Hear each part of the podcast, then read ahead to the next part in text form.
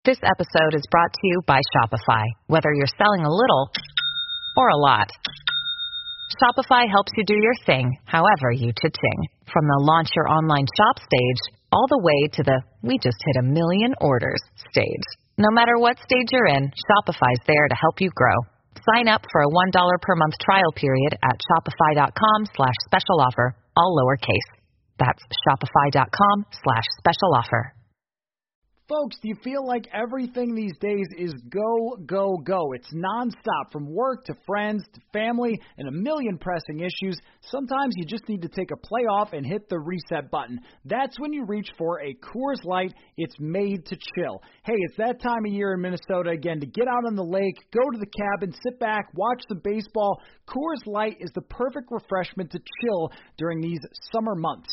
There's only one beer out there that's made to chill. The mountains on the bottle bottles and cans turn blue when your beer is cold, and that way you know it's time to chill. Hit that reset button with some mountain cold refreshment. Coors Light is cold lagered, cold filtered, and cold packaged. It's literally made to chill. It's crisp and refreshing as the Colorado Rockies.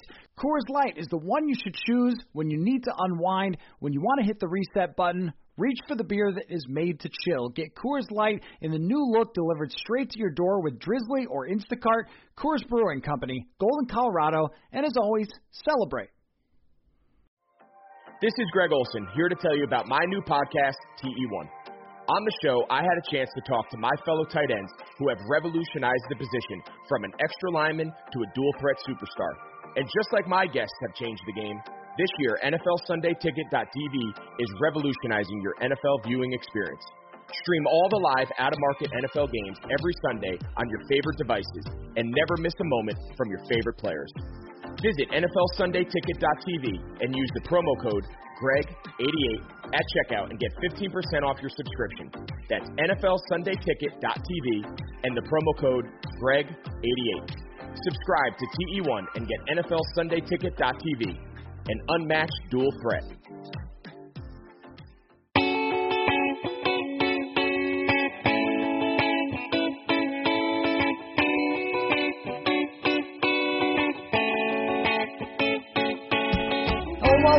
Another episode of Purple Insider. Matthew Coller here, and I waited. Normally, podcasts come out right in the morning, but I waited because I thought, even though I'm being told Riley Reiff has told his teammates that he's getting cut, you just never know with the Minnesota Vikings. And here we are, everyone. Riley Reiff is back nothing happened. The offensive line is the same as it ever was, but we had a fun 24 hours of debating the Vikings if they were to cut Riley Reiff. So here to help me break down not only that, but how good the Vikings offensive line could be this year is known as the O-line guy, Trench Warfare podcast. He has been on many times. Brandon Thorn, what is up, Brandon?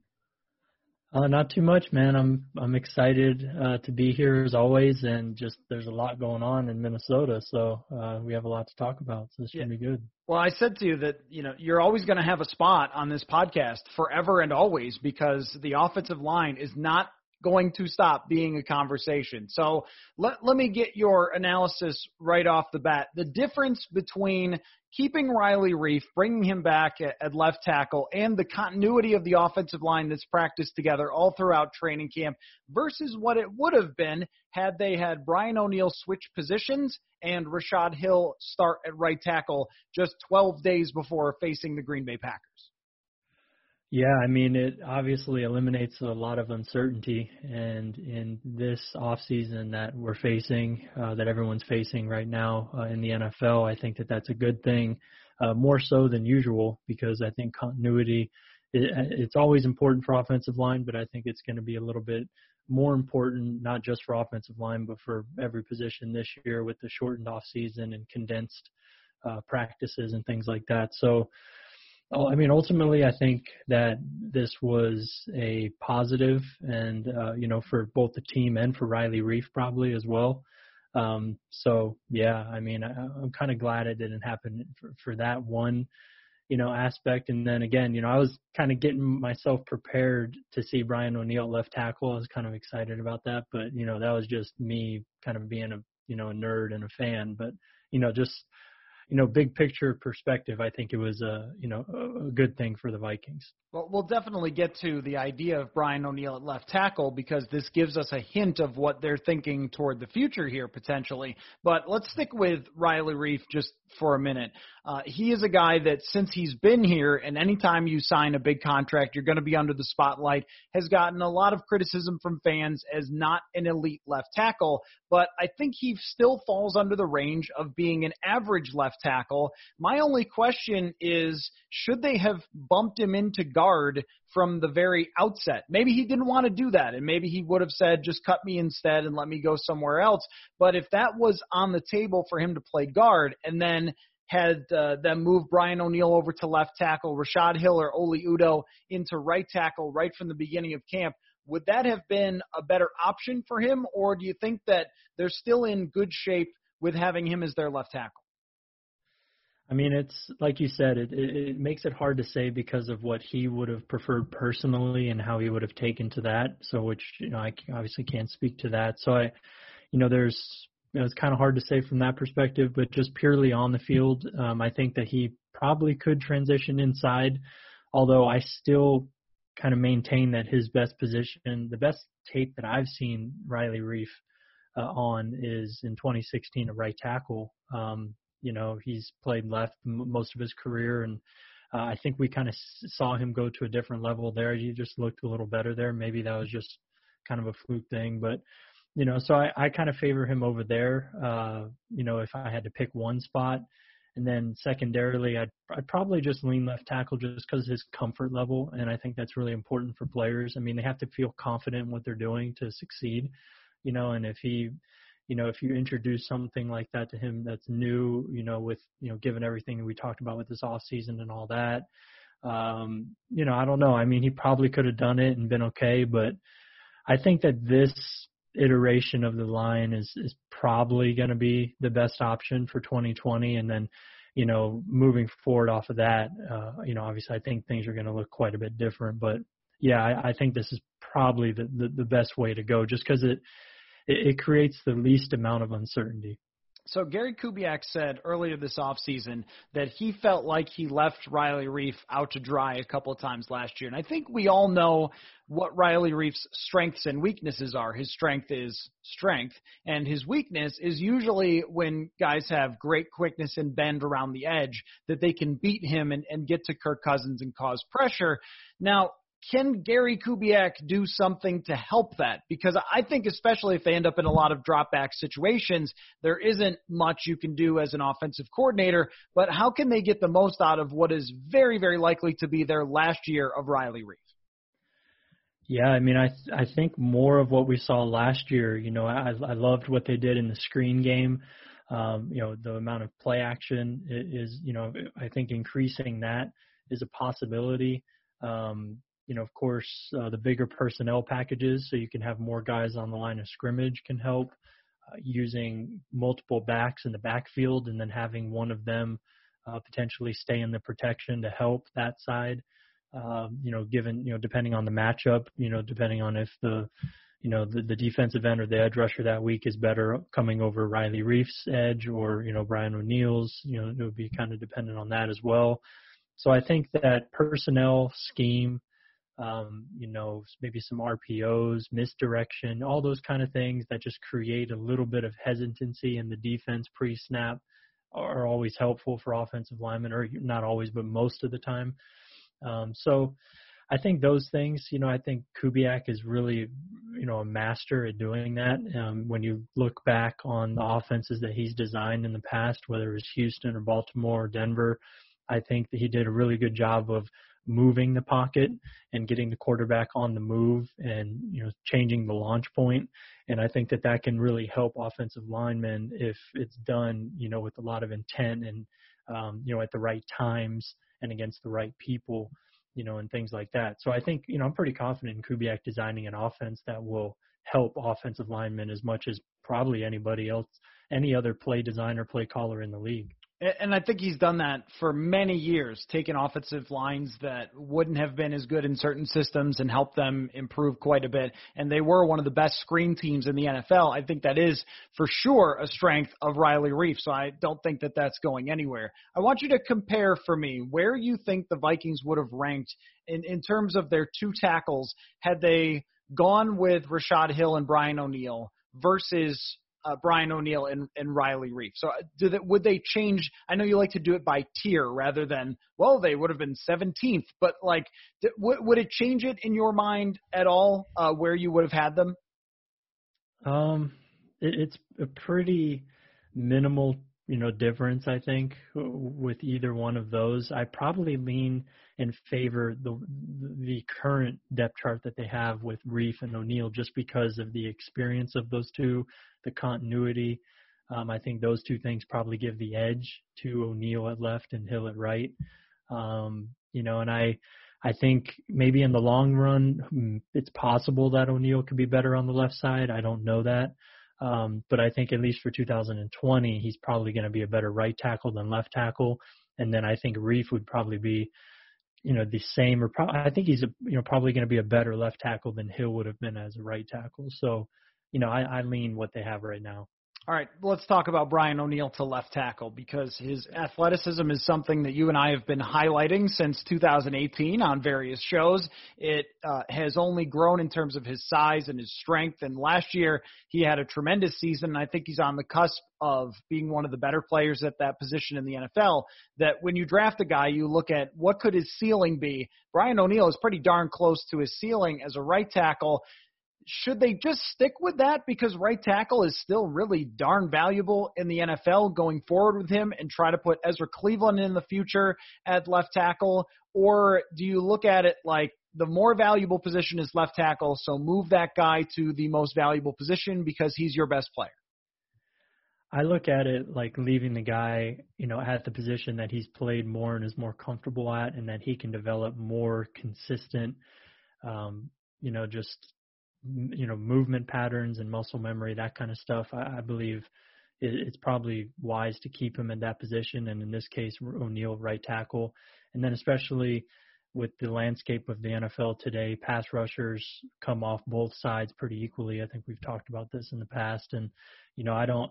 I think it kind of depends on scheme a lot of the time uh, in the specific organization as far as which tackle spot is more important. I don't think it's totally even across the board. I think that's kind of too generic to say. Um, and if I had to pick one, I'd probably say left tackle is a little more important, just because I think when you watch, you know, the teams across the NFL and the way the offenses are designed, I think most of the time help is going towards the right tackle um, and that you know I think the gap is kind of closing a little bit as it was maybe you know five to six seven years in the past. I think it's kind of gotten you know closer together, and the the value has never been more even. But I think if you had to pick one, it'd probably be left. But that's still not enough to sway me to say, yeah, just move the guy over sides, uh, just because that position may be a little bit more important, you know, in certain schemes or whatever. So yeah, I, I'm in favor of keeping him on the right side, and I I think that he could get quite a bit better still. I think that that anchor uh, in pass protection versus power rushers and his overall play strength, um, you know, can can certainly improve more. And if it continues to head in that direction, you know, I, I mentioned this on Twitter, but you know, Brian O'Neill is kind of reminding me a little bit of Lane Johnson um, just the way that he moves, um, it's, it's kind of similar. Like they're, to me, the most athletic two right tackles in the NFL. Uh, they're just very explosive and efficient uh, as well. I think O'Neill is, is getting more and more efficient. Now Lane is obviously much further in his career, and I think Lane Johnson's anchor, his technique is kind of unique as well. He has kind of a double under technique where he kind of comes up with both hands underneath the pass rusher and lifts them up and that kind of you know halts their momentum quickly and it's something that not a lot of guys do at a very high level like Lane Johnson. So I don't know if O'Neill can uh, adopt some of those techniques or not, but that would probably be helpful to him um, to to try. I don't know if you know if that's even You know, I'm sure he watches other right tackles in the league, but that that's something that Lane does that kind of really allows him to have a really good anchor on top of being such a good athlete. Usually, you don't get those two things combined, but I think that's why Lane Johnson is, you know, maybe the best right tackle in the league. So, um, but yeah, I think O'Neill can improve in that way, and I think based on last year, man, I've really got to watch more of his tape over the last couple of weeks and. I mean, I'm just really excited about what's happening with him and his development. I think, you know, I think we talked about this as well, but you know, when they went to more of an outside zone scheme, it's, you know, I, I thought that that was the the ideal system for him to grow in, and uh, I'm I'm thankful and excited that Kubiak is now in charge and is just going to continue that. Um, so I think that O'Neill has a chance to to really elevate himself, um, you know, in like the top five, six right tackle range by the end of the season. I think that that's possible. And that's why the idea of moving him to left tackle, though, if it is more valuable or they see it that way, even though it might be negligible now, uh, okay, it makes sense. But at the same time, on, on the right side is where, or right side of the offense anyway, is where Danielle Hunter rushes from. And when we asked Andre Patterson, Mack. Right, mm-hmm. Khalil Khalil Mack too. And when we asked Andre Patterson about, hey, would you ever consider moving Danielle Hunter now that Everson Griffen is gone? He laughed at us. Like, of course not. Are you insane? The guy has the most sacks of anybody since at the, by the age 25 or whatever it was, 50 sacks by age 25. And uh, so he's like, why would I move him? I let him get his sacks over there. And I think that the Vikings do a lot of this. Let's move this guy here. Let's screw around with this guy and there's a part of me that would hesitate about why would you take if someone who is emerging as a top five player at their position, a very valuable position, and mess with that. So I guess we will have to wait a long time before we find out whether Brian O'Neill will move because Reiff is back. Now the interior, though, Brandon, and I don't want to make yeah. you physically sick here, uh, but let's talk about what's going on in the interior. Dakota Dozier, a career backup.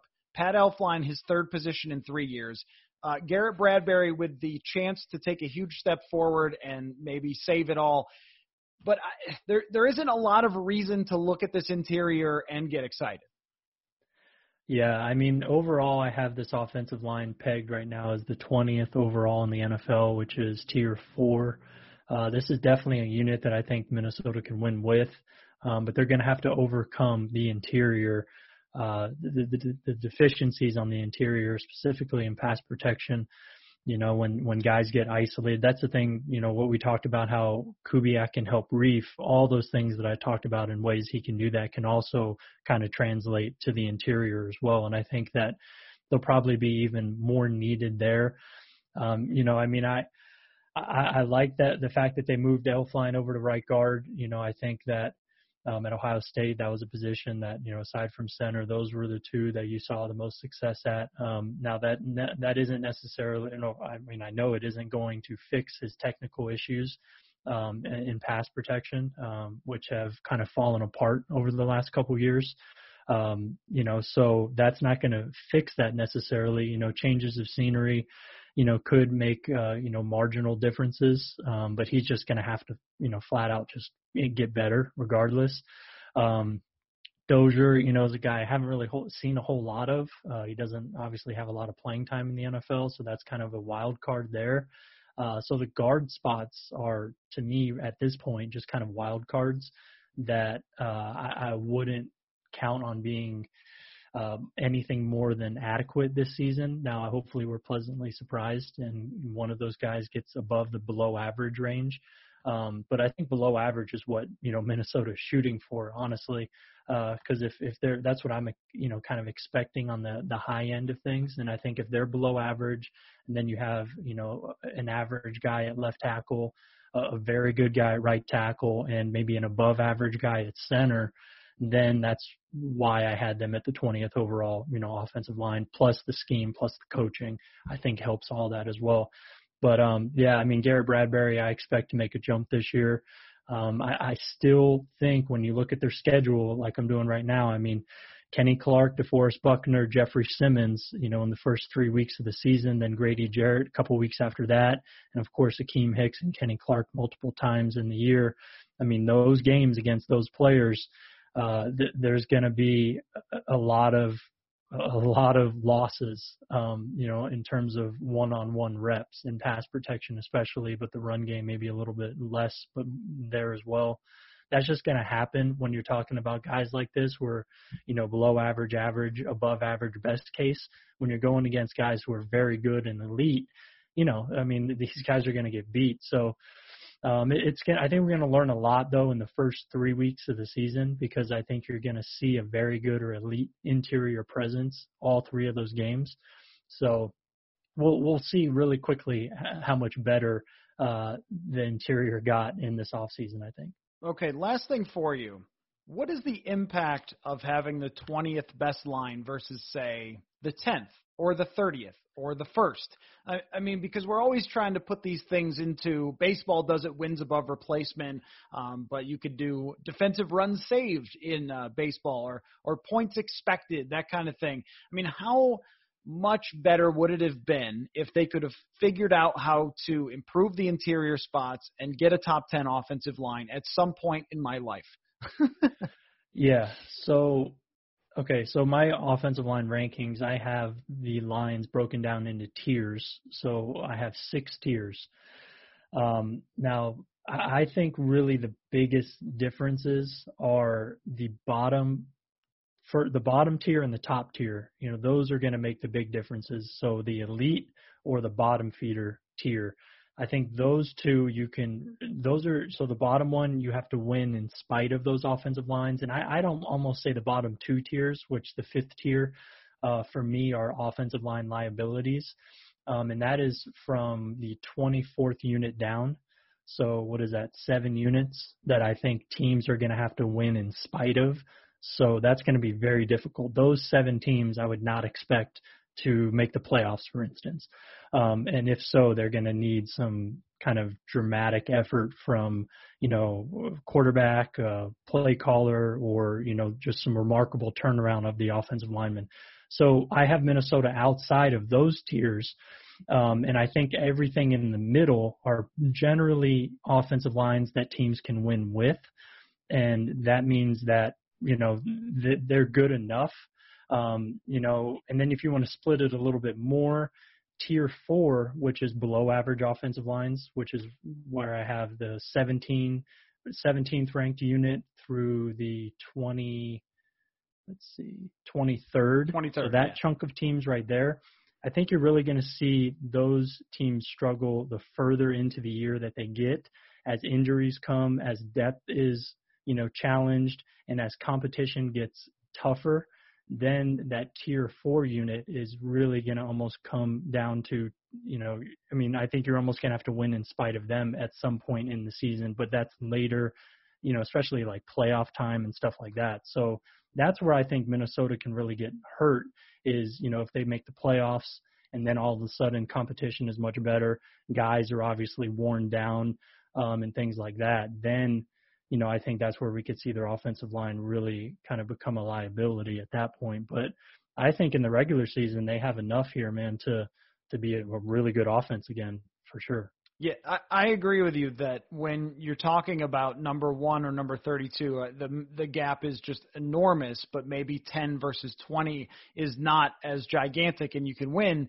But where I'll be really interested, Brandon, is just to see if these are the five that are starting. If uh, you know, assuming that they're healthy, or if we end up seeing some changes. Do we see Dakota Dozier subbed out for Ezra Cleveland if they feel like that's time for him because he's been taking guard reps all the way through training camp and it seems like he's far away now, but we saw them do that with Brian O'Neill, start Rashad Hill, wait till the guy is more ready in practice and then bump him up.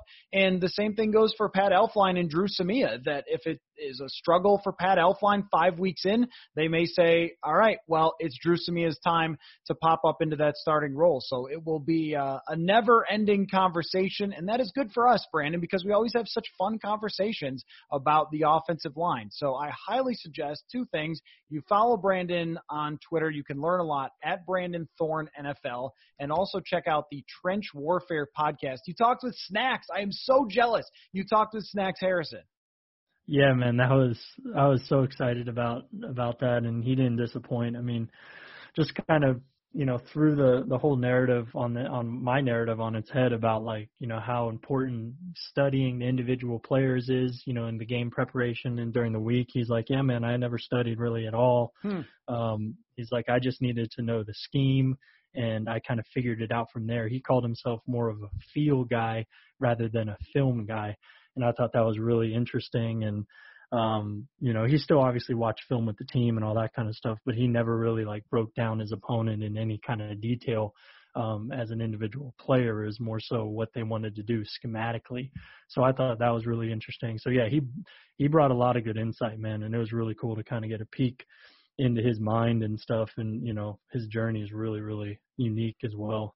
And the best nickname maybe in NFL history. I mean, right. other than other than Refrigerator Perry, Snacks Harrison is right up there. So make sure you go listen to that. Great conversation, and I'm really glad that uh, you're continuing in the podcast game. Um, despite the fact that now everyone wants you on their podcast, which I have noticed that people are always inviting you on. So uh, that's very cool to see. So make sure you follow Brandon, check out the podcast. And you know what? One thing I can guarantee very little in 2020 can we guarantee, Brandon. I guarantee you will be back on this show talking offensive line at some point very soon. Awesome, man. Well, thanks for always having me and just supporting me, and uh, look forward to talking again, man. Want to remind you to go to sotastick.com to get your original Minnesota sports inspired goods. They just launched their official collaboration with Bud Grant. Yes, Bud Grant. You can now get your official Bud Grant shirt and Man Cave art print. If you haven't seen it yet, you have to check it out, and we're going to hook you up with free shipping for your order. Use code Purple Insider for free shipping. That is SotaStick, S O T A S T I C K dot com. Original Minnesota sports inspired goods. Code Purple Insider for free shipping. Joining me, you generally know him from Football Outsiders, but Derrik Klassen has contributed to our friends over at Zone Coverage analyzing the Minnesota Vikings matchup with the Green Bay Packers in week one. And Derrik, these are the rules. If you write about the Vikings, you are coming on this show. How are you, sir? I'm doing great, man. And you know, I'm not going to reveal my plan, but maybe that maybe that was my uh my angle there. I get I write about the Vikings just so I can get back on the show, you know that is a, a good idea, and I appreciate that. I, I'm I'm flattered that that's the whole reason you would take on additional work just to get on this podcast. So um, you did a, a great breakdown of what went wrong last year for the Vikings against the Green Bay Packers, which was a lot. And coincidentally, it starts exactly where the topic of the day is for the Minnesota Vikings, and that is on the offensive line. So it turns out plot twist, Riley Reiff is staying with the Vikings and taking a restructured deal with a pay cut. Um, now, Reiff has not been the world's best left tackle. I think everybody knows that. But his last four games against the Packers – not disaster. In 2018, he had two of his highest graded games by PFF. 2019, yes, Za'Darius Smith uh, made him into mincemeat a few times, but he did not give up a sack, at least by Pro Football Focus's tracking. I think that they are much, much better off, at least for week one. Long term might be a different story, but at least for week one, having their starting left tackle going in against the Packers. I mean, I agree for a, a bunch of reasons. I mean, left tackle in particular is one of those positions where it's like the difference from having a left tackle who's even I don't know top 20, top 22, a, a decent starter versus having a guy who's maybe the 30th best left tackle in the league is, is just so dramatic. And I think that's especially true for a quarterback like Kirk Cousins, who um, in some of the pieces that I wrote, like Kirk isn't the best at playing under pressure. He's actually okay if he's still like on schedule and is just about to get hit, he's actually kind of okay taking a hit and making the throw. It's just when he has to break the pocket and get creative, things go really wrong. And so if they were going to have to change up the line a little bit and he was going to have more of those plays where that was going to have to happen, I think not only would it create more of those plays, but I think it would ruin a little bit of their run into play action structure. And I think that would really hurt Kirk Cousins too, because that's really where he does a lot of his work. So the plan, I totally agree with you on Cousins, and that's why in, you know pressure numbers, under pressure numbers are different for each guy. Like Russell Wilson under pressure does different things than Kirk Cousins, and certain types of pressure will get you know Deshaun Watson, but will not get Cousins or or something uh, you know like that. So it's worth looking a little bit closer than just hey his passer rating wasn't that bad under pressure right, but he also didn't make any additional plays when that happened. And with the Packers, they were able to create so much pass rush from Za'Darius Smith and Kenny Clark that it was a, a major issue. And I thought it was interesting how the Packers approached the bootleg game to begin with that you know they were sending their ends upfield a lot at Kirk Cousins, and it was almost like he was surprised to see them there. Like as he's going, as he's bootlegging, like, oh, you're here. You're not supposed to be here. You were supposed to chase the running back. And I thought that that was kind of a fascinating twist to the way that Mike Pettine approached playing against the Gary Kubiak offense. I think it was great. I mean, like you said, whether it was you know Preston Smith, whether it was Darius Smith, whether it was I even remember I think one play Dean Lowry got like a pressure off of it, um, where they yeah they were just sending the end to just completely bypass whatever was going to go on in the flat and just have them run straight to Cousins. And I think against a quarterback like we both said against Cousins who isn't that great athletically and isn't very good at being creative, um, I think that's honestly the way to handle him. And I think in particular with the Packers, um, especially their defense last year where they were playing so much dime, had so many uh, you know speed guys on the field with their all their DBs. I think you can kind of get away with giving up that space in the flat for a split second when you have that much speed to kind of recover. So I think it was a perfect plan for them, and um, it really worked out well, and I'm pretty interested to see if they go back to it next year. So, kind of sticking with the offensive line against the Packers' defensive line, Kenny Clark is the greatest test for whether Garrett Bradbury has actually gotten better or not. My guess is that Bradbury will improve, but how much that improvement comes will I think see right away. Last year, Kenny Clark was picking him up and walking him right back to either Kirk Cousins or running backs or just going around him. I mean, Clark is one of the elite players in the league. We've seen it enough no matter who the Vikings have at center, but it, especially exposed Garrett Bradbury as a rookie last year. And I think this goes under the key matchup of the game. If we were doing one of those like pregame graphics matchups of the game, like Bradbury versus Clark might determine this thing. I think absolutely. I mean, after that clear tier of you know Aaron Donald at defensive tackle, I think Clark is right up there with whatever that next you know three, four, or five guys or whatever is. And so I think you're absolutely right that it's going to be a perfect test for him. I think even more than that, I think the Packers are a great test for Bradbury, like the the front overall, because they they do some pretty creative stuff up front.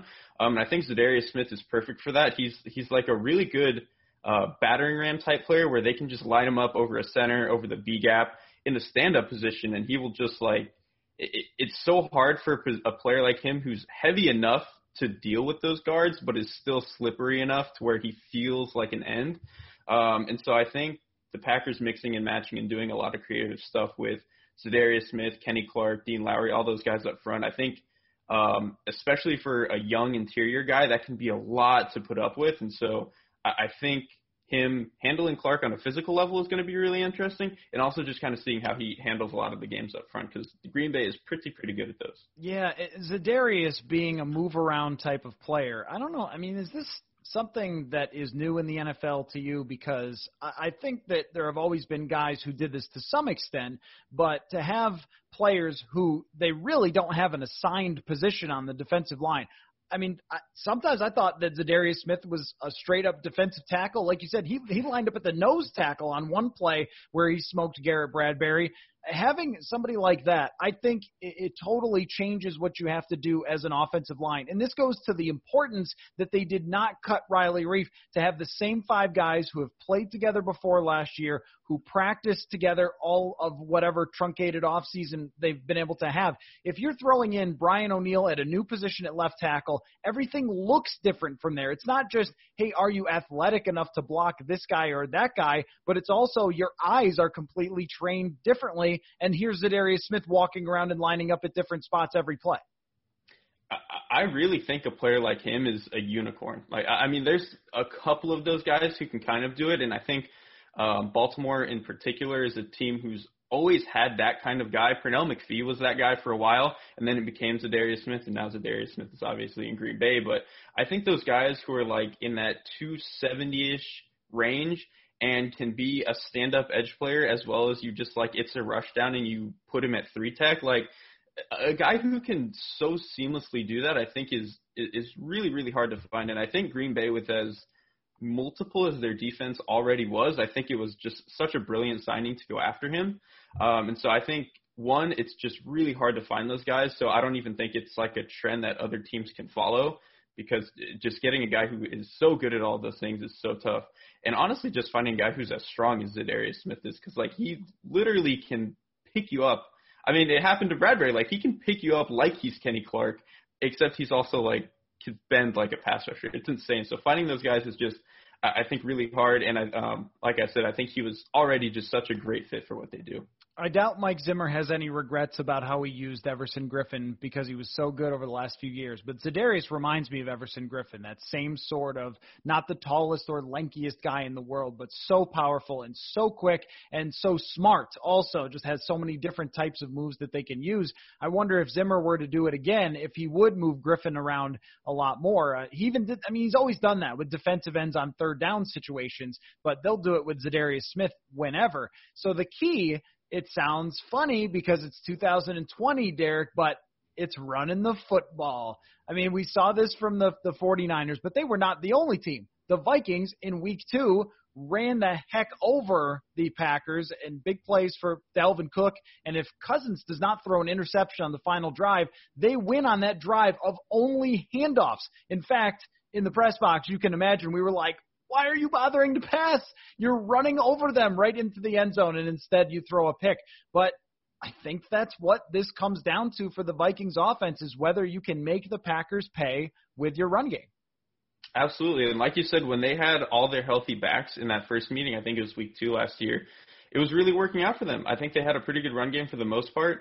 And I think – it's kind of hard to see how it's going to go this next year because Green Bay's linebacker corps has completely changed. But at the same time, it's not like they picked up guys who are going to be surefire great. Like they got Christian Kirksey, who was okay from the Browns.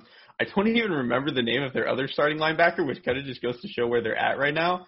Um, but last year they had Blake Martinez, who I think is just I literally cannot believe he's getting paid ten million dollars a year by the Giants. I guess because it's the Giants, it makes a little bit of sense. Uh, but I, I just I don't think he's very good, and I think that the the Vikings did a great job of exposing him. And then they had B.J. Goodson, who I think is just absolutely not a starting quality linebacker. So if they can get some decent play next year, it might be um, okay. What kind of dog do you have? Well, the big one that was out there is uh, he's a little bit of a mutt. He's a boxer, and then the smaller one who now wants out of my room is I don't know actually. I don't remember. Oh, okay. So did, did you adopt these dogs? You're gonna have to let the dog out here. Play by play of Derrik letting his dog out of the door. So so did you adopt these dogs? Um, yes. The the smaller one is oh god, she's old now, probably nine or ten. Um, the the bigger, louder one is only about two or three. Well, I uh, have a greyhound, and I always like Ooh. to say whenever dogs come up, adopt greyhounds. They're great, uh, and they need homes because they're racers. And then right. once they retire, you know. Anyway, so there's your PSA in the middle of the podcast: adopt dogs because they're the best.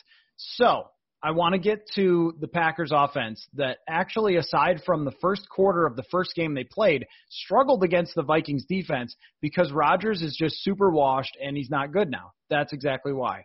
Um, expand, expand on my comments, Derrik.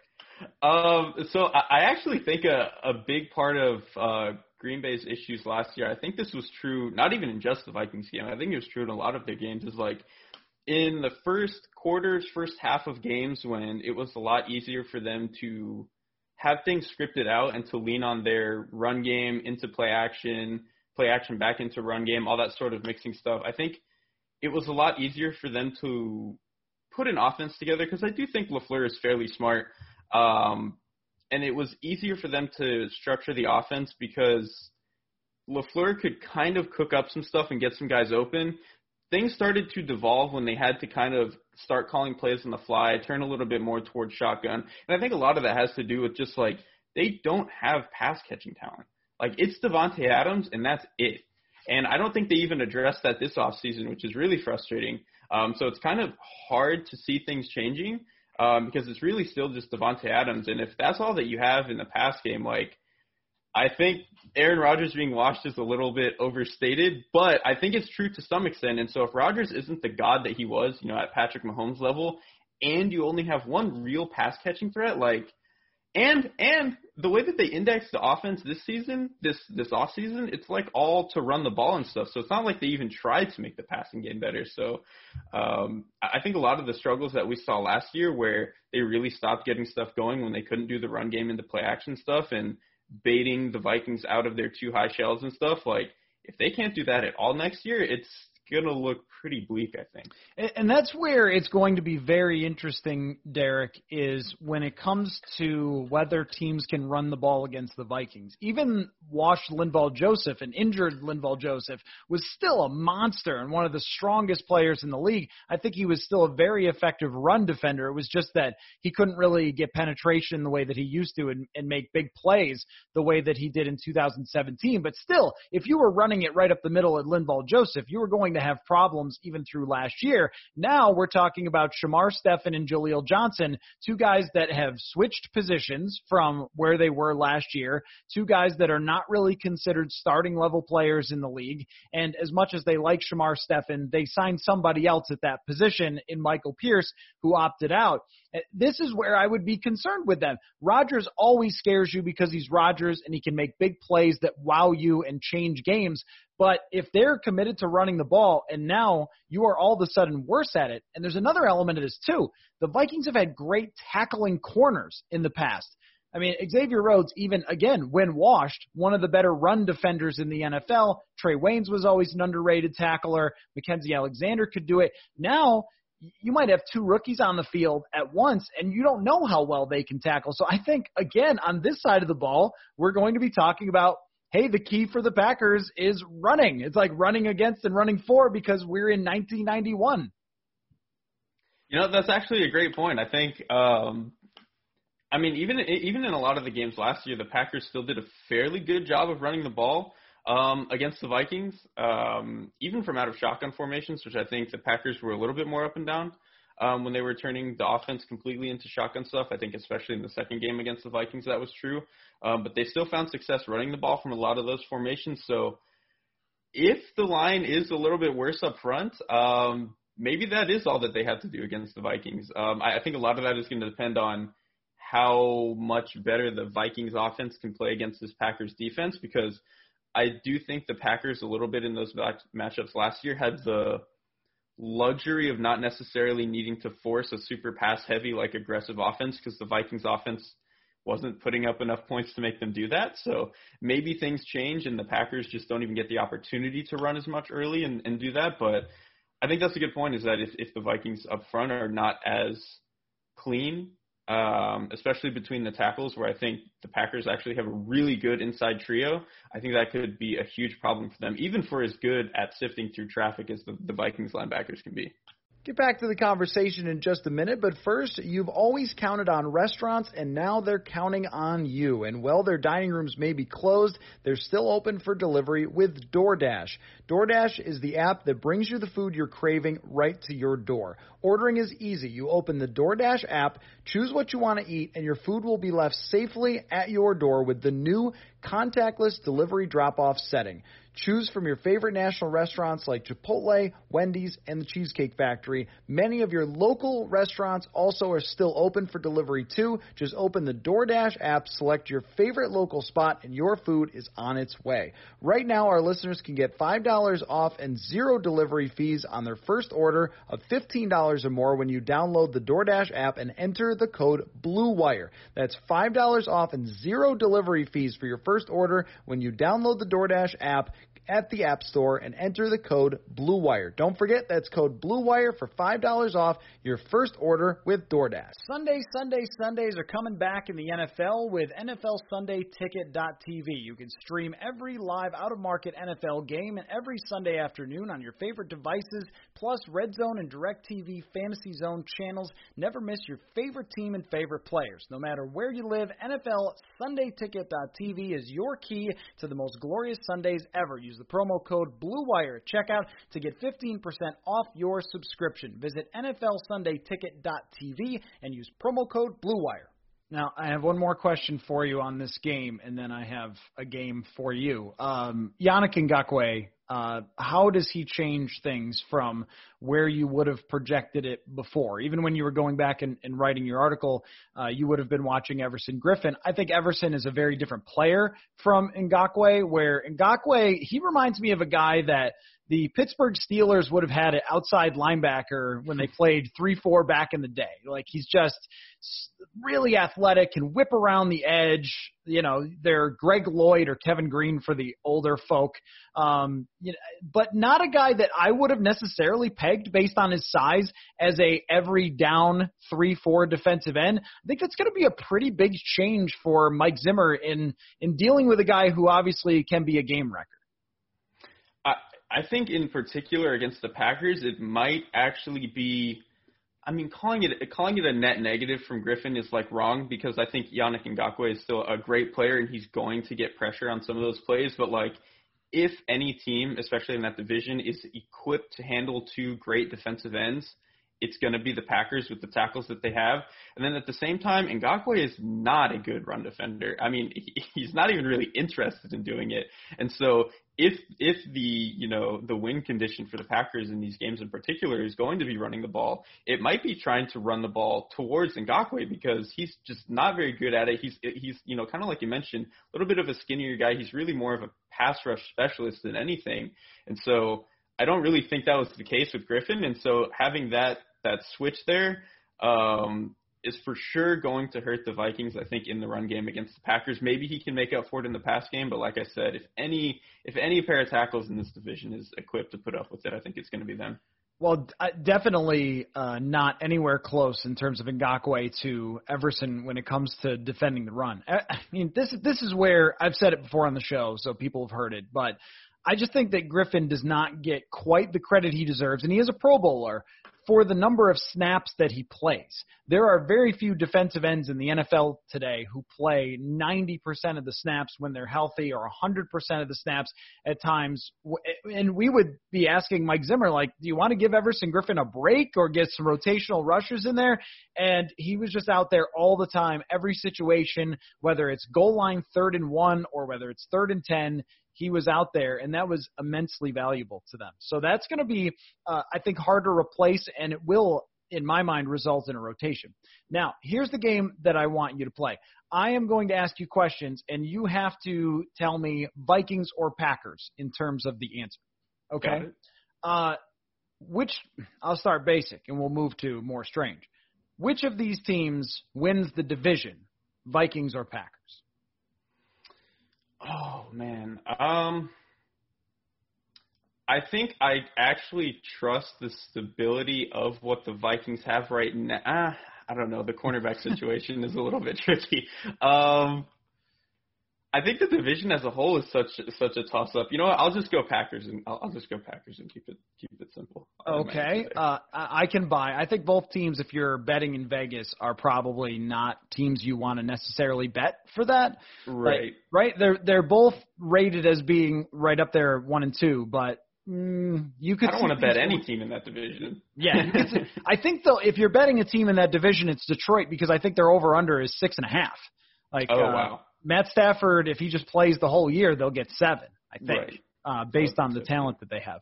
But it's not Vikings, Packers, Lions. It's Vikings, Packers. Which team's number one receiver gets more targets, the Vikings or Packers? I would actually have to think it's going to be the Vikings just because I think the Packers are going to start turning a lot more towards like heavier formations, kind of the way that the Vikings already do. Um, but I think the the Vikings, even with some of their newer, younger talent at receiver, have more than the Packers have at receiver.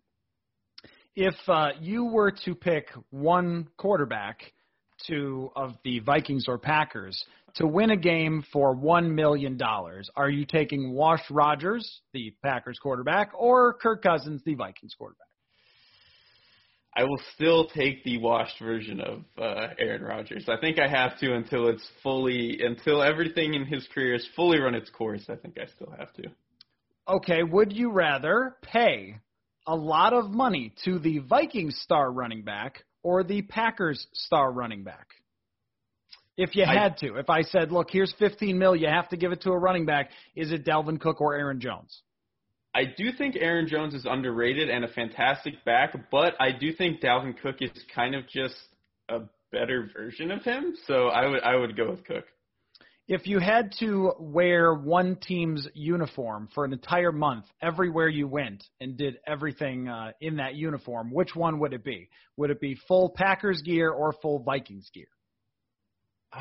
You know what? I'm a big fan of the color purple in general, so I think I would actually have to go with the Vikings on this one. Well, you know, you could sell it as uh, being a huge Prince fan as well. Uh, true. If, if you're and, and anytime you're behind Prince, you're in good shape. Yeah, the Packers won, um, and, and but that's what I like about both is that they're old school and they pop.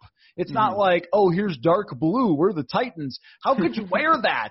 How could you buy that? I mean, I'm not even a jersey person at all, but it's like, oh, a, another sports team with dark blue. Congratulations for that. So anyway, I think that you're in. Sorry, Vikings fans, but you're in good shape with either one. It's they're legendary jerseys. All right, uh, which one of these teams is more likely to rank in the top ten on defense? Uh, I, I actually think it might be the Packers because I don't think in any position they really got worse on defense. Um, and so a lot of the stability I think they're going to have is nice, and they might have upgraded at linebacker, which is good. And they're having some younger players develop in the secondary, hopefully. Whereas the the the Vikings might have lost a little bit of stuff. So even if they were better last year, I think I think the Packers have a slightly better chance of uh, cracking top ten. All right, and which coach is more likely within the next two years, because Zimmer just got a contract extension, so probably not this year, within the next two years to be on your TV on ESPN, NFL Live, or NFL Network with is blank on the hot seat? Which team's coach has more likely of a chance to be on the hot seat within the next two years? I would actually say the Packers because I think it's at least from what I've seen of both of them in their career so far, and Lafleur's young in his career, so maybe this is unfair, but like I have a lot more faith in Zimmer not make, making sure that the Vikings defense doesn't completely sink, which is obviously his specialty, and keeping good coaches on offense for him. Whereas like for Lafleur, I don't know if I necessarily trust him to salvage the offense or keep it afloat as well as he needs to um, if things start crumbling a little bit. So I think it's more likely we see Lafleur um, on a little bit of a hot seat thing, especially if it, you know, in a year from now, it seems like Jordan Love is not ready at all. I think that would, yeah, I think, be especially bad for him. Okay, that's all I have. You got any for me? I do not, off the top of my head. I, I don't think I have any. okay, well, I wrote them down. So, yeah. uh, well, Derrik, it's always great to catch up with you. I hope that you get the opportunity to write more Vikings so we can come on and break stuff down because this was super fun. Are you excited, man? I mean, I just it's been such a long journey to get to football uh, that I am bursting at the seams. I, I it's it's just been weird because uh, you know usually I mean preseason football sucks, but it at least like kind of lets you ramp up into being excited, and by week three of preseason you're like hell yeah, but this just feels like I- I'm excited, but it's it's just so weird that all of a sudden it's just going to be boom. Oh, okay, we have NFL again. So um, definitely excited. Just a very, as all things are right now, very unique feeling. Very yeah, unique. I just you know need something semi-normal in my life. Yes. Uh, the other day, we went through what media is going to have to do each game, which is get our temperatures taken and go up like a back stairway where there isn't going to be anybody who makes contact with the players, and that's super weird. And I guess I know more about U.S. Bank Stadium than I did before when I got lost. But uh, you know, but once we got up there and sat in the press box and you're in the stadium again, it's like okay. It's football, and even though I have this mask on, it's like somewhat normal and you don't feel like the entire world is collapsing around you. So that will be very nice. Well, I highly suggest that you all follow Derrik on Twitter. He has a great Twitter name, QB Klass, which is K L A S S. Don't ever change that. And uh, check out that article at Zone Coverage. I'm very glad that they reached out to you and, and got you to write a little for them. So good stuff, man. We'll do it again soon. Absolutely. I will be writing more Vikings in the future, so I think we'll definitely have to. Excellent.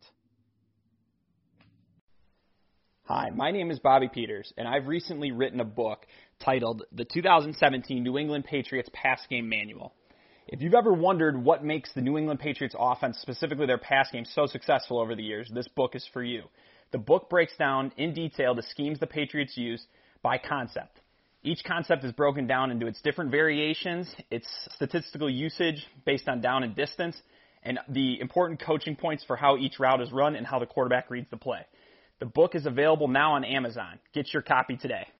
Did somebody say playoffs? NBA and NHL are playing for the gold, and our partners at Bet Online have you covered. Get in on all the action, including a new NBA bracket contest with plenty of chances to win. MLB season is pushing into the fall. There's no shortage of ways to bet on hundreds of odds, futures, and props there. So take advantage of the return to sports, and remember, the casino never closes. Check it out all day, all night. Go to betonline.ag Use promo code BLUEWIRE to receive your welcome bonus. That's betonline.ag code BLUEWIRE. BetOnline, your online sportsbook experts.